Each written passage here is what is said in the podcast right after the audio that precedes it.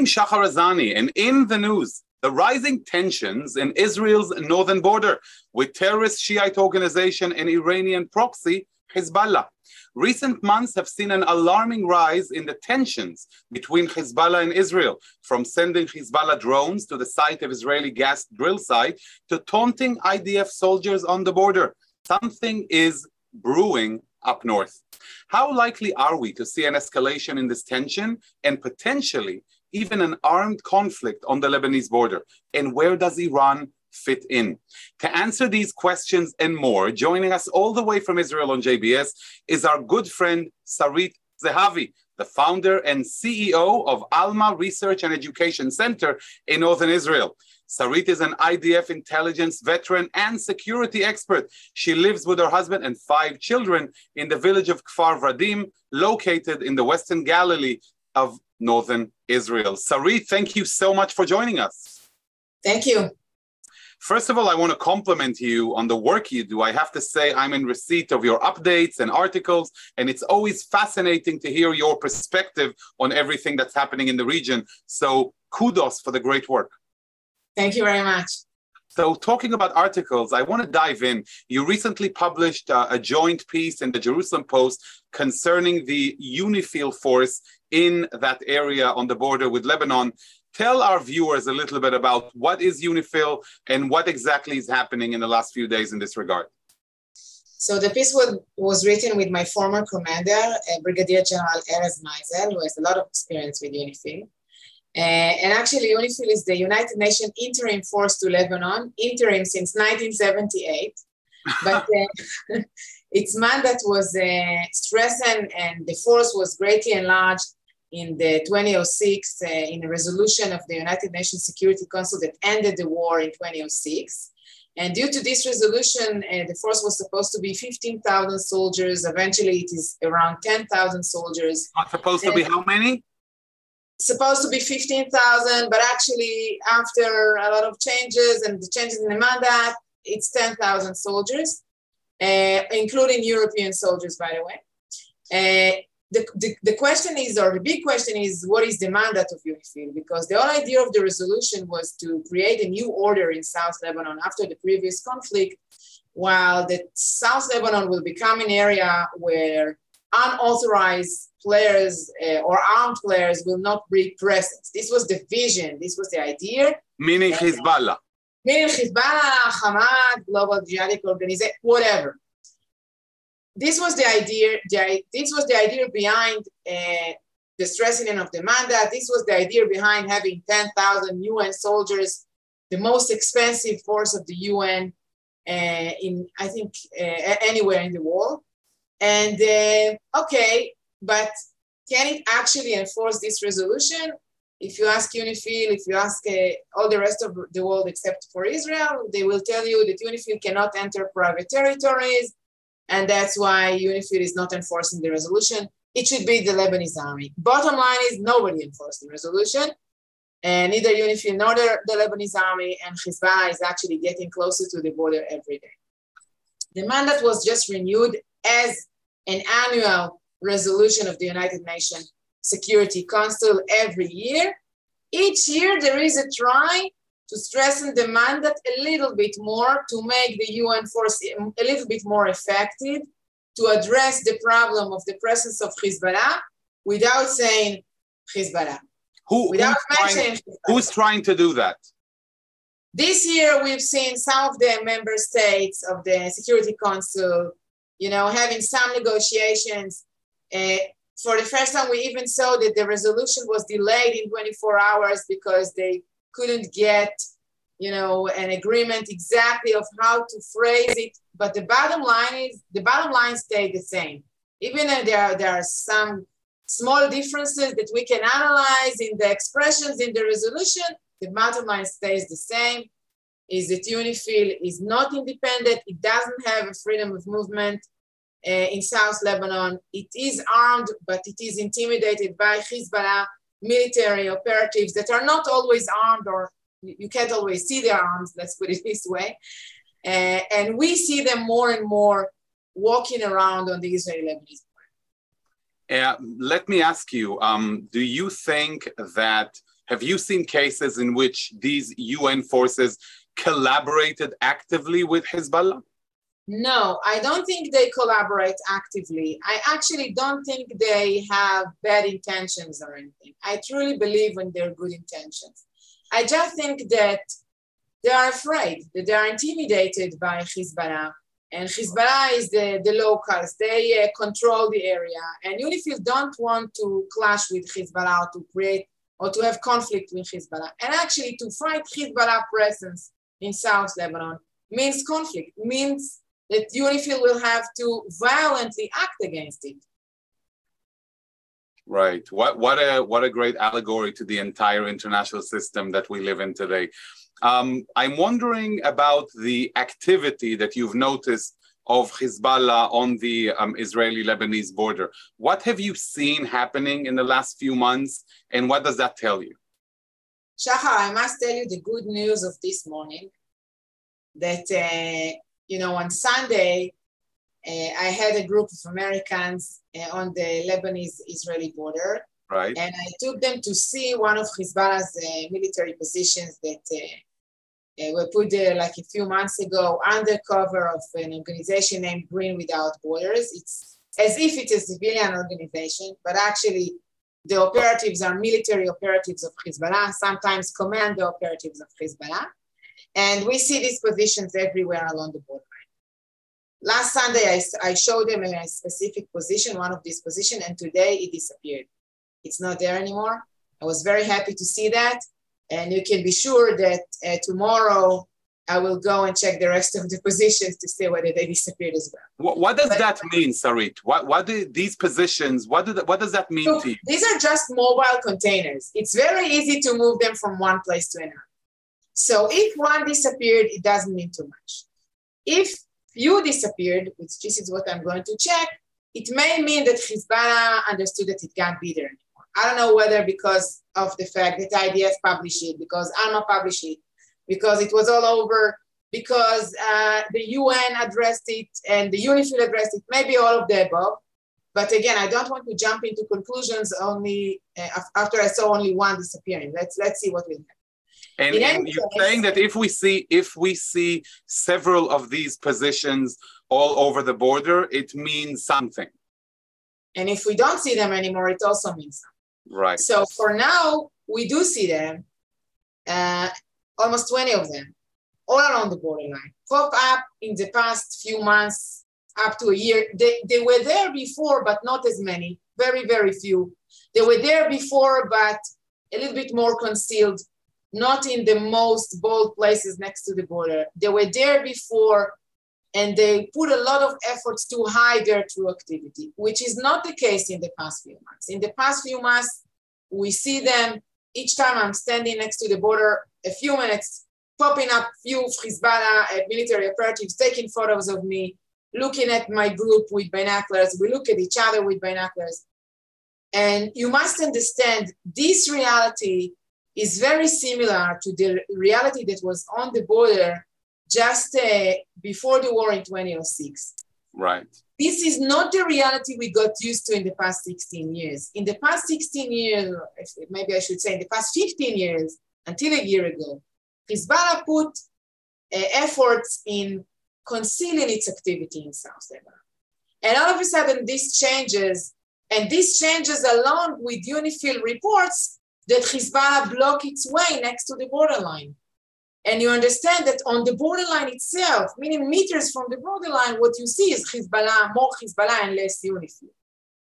Uh, what you see is more, more friction between IDF soldiers and, and Hezbollah. What, what does that friction look like?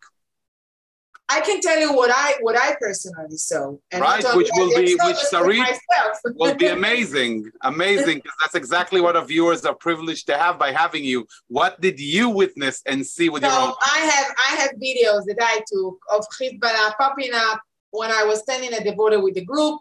Eleven of them just walking along the borderline. My guess, by the way, it was the planned patrol of Hezbollah on the borderline because a week later I saw them again exactly at the same time and when they saw us, they just stopped and did like that uh, to us. Uh, and this is friction. Uh, this is, you know, it's not that they're going to open fire. I'm not going to take groups to the border if I assume somebody will open fire at us, okay? But it means that the potential for escalation, if you combine that with what Nasrallah is saying around the maritime border and the campaign around the maritime border on social media and the campaign around the maritime border in Lebanon in general, not only Hezbollah, this makes me worry. And I'm truly curious to see whether we'll have an agreement in the end or not. If we will have an agreement, things will calm down a little well, bit. Sarit, we're talking about the maritime issue and the negotiations with Israel, and there are those who claim that Hezbollah is in a in a real problem within Lebanon because of what's happening there economically and naturally because of the terrible, terrible explosion at the Beirut port a couple of years ago. So the question is Is Hezbollah doing these drills with Israel in an attempt to look better to Lebanese and to show itself as a great defender of Lebanon? Or what's happening right now on this issue of the maritime negotiations um, with Lebanon? So I would present a map just to be clear on what we are negotiating upon. Okay, now I, I want to say something. Nobody knows what's going on in Nasrallah's head. Okay, we, we are trying to figure this out. And when we are speaking on the maritime border, we can speak of three scenarios around it. But first, I want to show you this map because it was important for me to explain uh, what we are dealing with. What, right. what's, what we, should we compromise upon? And you actually see three lines. Line number one is the line that Israel believes should be the, the, the border of the economic water. Line number 23 is what the Lebanese presented to the UN uh, 12 years ago. And this was the area of dispute. As you can see, the gas field Karish is not in the area of dispute. Where is where is the uh, Karish gas field? Here it there is. we go. It's number eight there. Okay. Yeah. So it's not in the area of dispute. Okay. And a few months after we have found Karish gas field, meaning an Israeli gas field, we signed an agreement with a company named Energean. The Lebanese presented a new border from their point of view, 2021, border line 29. So, so initially in 2010, they weren't even claiming that they have any rights in the Karish area. And suddenly in 2021, which was after we discovered uh, Karish, they came up with this idea. Yes.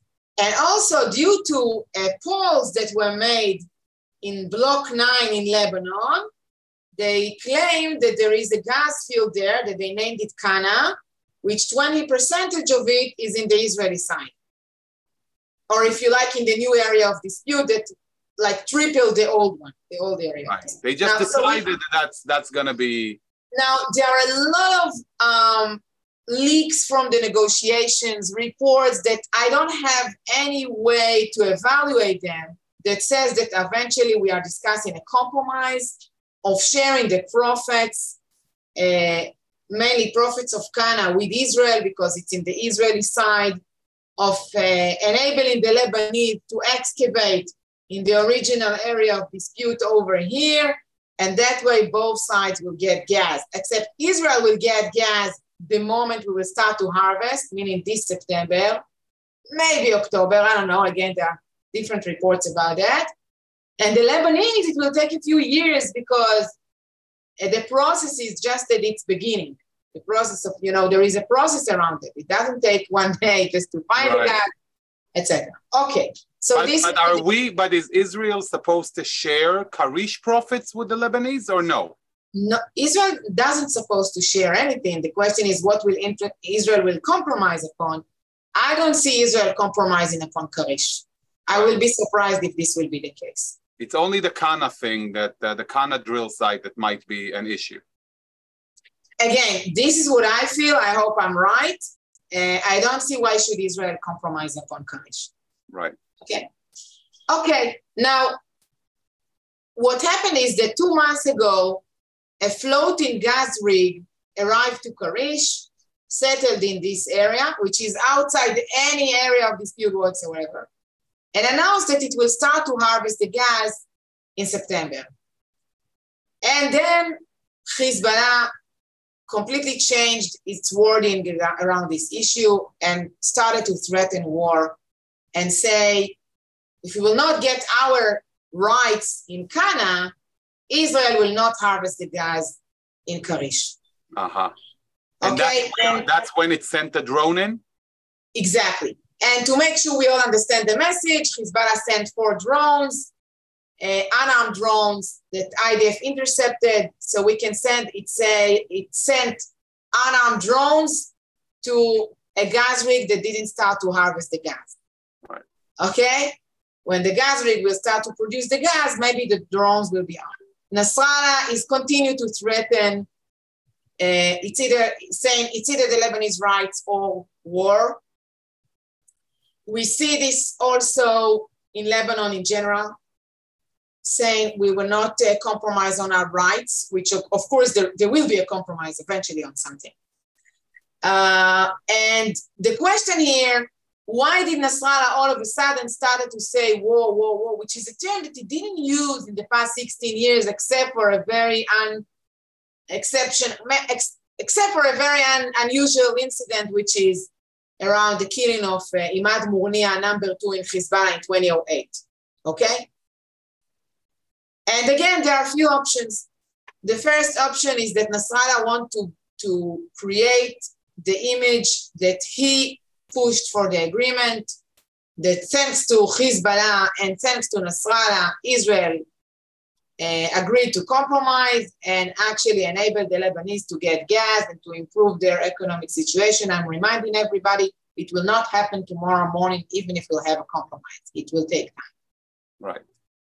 Second, maybe Nasrallah is actually not interested in an agreement, but actually not also interested in an escalation. Nasrallah wants to preserve the conflict. And the maritime border is another way to, to create an ongoing conflict, an unsolved conflict, and actually to give an excuse for the resistance to exist. Because why should Lebanon needs a resistance against Israel if Israel is not taking any Lebanese areas? There are a few disputes, disputes, by the way, on the land, but very, very small. And the third option, which you know, I wouldn't think it's it's probable unless I, I I was to see everything I see on the borderline all the time, is the option that Nasrallah is actually interested in war. And okay. then we go back to the containers you mentioned before. Exactly. Now, it's not that I'm positive about that. It's just that, you know, if I need to assess what I can say is that the potential to escalation uh, between Israelis and Lebanese, when we have this kind of wording uh, and threats by Hezbollah, and again, threats that are being said not only to Israelis, threats that are being said to the Lebanese themselves, threats that are being said to Hezbollah military operatives themselves, that create this atmosphere of war uh, encouragement to, to go to war. Willingness Sarit, Sarit, I have to ask you, you, you're such an expert. We hear all the time about a dire economic strait in Beirut, about the fact that Beirut, the what used to be the Paris of the Middle East, has less electricity hours a day than Gaza. So under these circumstances, can Lebanon go into a situation of war with Israel, the way we've seen the terrible devastation of 2006, or Hezbollah simply doesn't care about Lebanon? So, if the logic, if the logic is that Hezbollah is interested in war, which I'm not sure, but it is an option, it means a lot of money that will get into Lebanon. There will be a lot of damage. But as you said, they are already living in a very poor situation. Right. Maybe the logic is let's go to war. And after the war, a lot of money will get in. And all the IMF restrictions and all international restrictions and all the demands about fighting corruption, everybody will come and help Lebanon because it was just devastated by these crazy Israelis. Okay, this is what happened in 2006. This is what happened in Gaza again and again and again. Each time there is a conflict, a lot of money is getting into Gaza. International money is getting into Gaza. And this may be the case. And one more, one more word that was not said here, which again, it's, it's a question mark. I don't have all the answers, I'm sorry, is Iran. Okay? Right.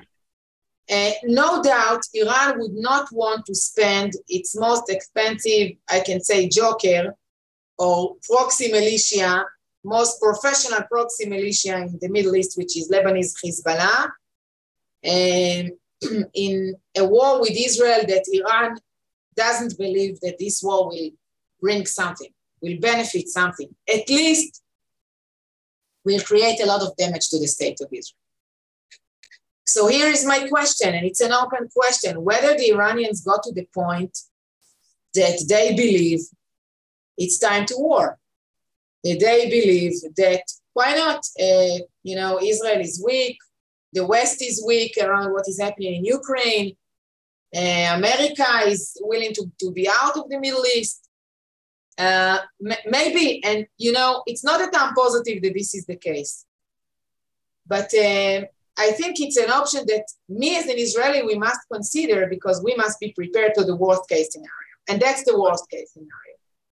So, so under this under this calculation, the Lebanese society or Lebanon is merely a pawn in the hand of Iran and Hezbollah, literally hostages of their strategic desires. 100%. Lebanese are hostages, especially those who are against Hezbollah. There are those who are for Hezbollah. But those who are against Hezbollah, they are hostages in the hands of Hezbollah. I, will tell you a story. We published a video of a woman from South Lebanon a Shiite woman dressed with the hijab and everything. And she was standing in front of the camera and she was shouting and crying. And she said, and, and somebody was trying to take her away from the camera. And she said, No, no, no, no, no, I want my voice to be heard. I have a voice. I'm a mother. And she said, I have a voice, I'm a mother, and I want my leader to know we are the strongest party in Lebanon. She talked about Hezbollah. We are the strongest party in Lebanon, but that, my kids don't have bread for the sandwiches and you're raising up the uh, prices of uh, fuel, and we don't have fuel to buy for the generators, we're not going to have electricity at all because most Lebanese are using generators. They don't use the, there is no, uh, almost no electricity by the government. So they use private generators. She didn't speak against Hezbollah in a sense that she said, let's replace Hezbollah. It's not even an option. She spoke because she wanted her voice to be heard by the leadership of Hezbollah, by her own leaders. And I think this is what is shocking in this video. They don't, they don't even think of other options. Like for them, Hezbollah is a given, uh, given reality in Lebanon. Very exactly. difficult. Yeah, for too many years, I have to admit, and not just for them. Um, you know, you mentioned the Ukraine and what's happening between, you know, the war that Russia is waging against the Ukrainian people. Uh, we we also know of a Russian uh, presence in Syria specifically. We hear about continuous attacks that come from the direction of Israel against airports in Damascus and Haleb and elsewhere. How do you see a the Russian presence at the moment in light of what's happening in the Ukraine, and maybe a few words about the Israeli strategic um, attacks? What are they meant to achieve? First, I want to state that we didn't see the Russians disappearing from Syria. Okay, we saw maybe uh, not even maybe we saw transfer of forces of Russian forces from Syria to Ukraine but not in major numbers that actually changed the picture of the Russian influence in Syria. Uh, Syria is a strategic asset to Russia in the Middle East, maybe the last strategic asset to Russia in the Middle East. And they're not going to give it up. And it's important for me to emphasize that. And by the way, the Russians in their own campaigns in the media, in Russian media, are showing again and again and again that there are still presence in Syria. The Russian forces in Syria if you compare it to what is happening in Ukraine, are very small. Right. It's only around 10,000 soldiers. It's not too many. So maybe a little bit out of that went to Ukraine. Now, what is happening with the airports is something that is very important because it actually tells us a story. You can learn from the attacks what is truly happening in Syria. You can learn from the attacks if you ask the question, why these airports were attacked. And these are civilian airports. Right. If you ask this question, you understand what is actually happening in Syria. And what is actually happening in Syria is that Iran is using Syria as a corridor, and Iraq, by the way, as a corridor to transfer ammunition from Iran into the region, into the borders with Israel, either to Syria itself or to Lebanon, to Hezbollah. Now, in the past, I don't know, 12 years, this has been going on. And we've seen the campaign between the wars of Israel against that. And we saw usually a campaign between the wars, attacks on bases, on, I don't know, shipments, not against the civilian airport. Why all of a sudden the civilian airport is being attacked, I think, for the second time? And uh, the answer is clear because Iran is using civilian infrastructure or using more and more civilian infrastructure to transfer this ammunition from Iran into the region. Actually, it is taking the same tactic that is used by Hezbollah in Lebanon, the human shield tactic, and it is now doing that in Syria. And that's and why that's only, the only option. Right. And I can only imagine um, what's going to happen if and when negotiations uh, in Vienna on the nuclear issue are concluded and the regime is empowered with more and more, you know, billions of dollars. I can't imagine it's going to use it to build numerous hospitals all over Iran for the benefit of the elderly. If they will use the money to build schools and hospitals in Iran and Syria, I will be very happy, but I don't believe this is the case.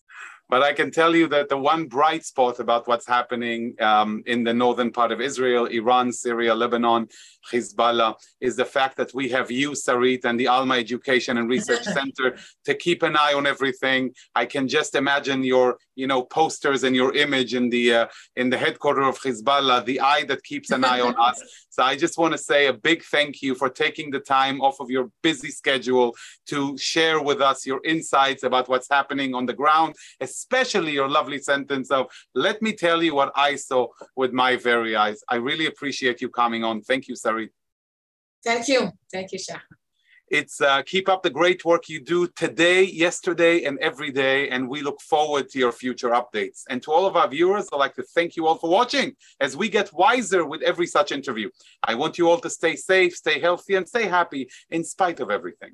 I'd like to thank our director, Sloan Copeland, JBS's managing director, Dara Golob, our technical manager, Michael Paley, transmission manager, John McDevitt, and to our wonderful producer of In the News, Carol Lilienthal. For JBS, I'm Shahar Azani. Until next time, see you soon. Shalom and lehitraot.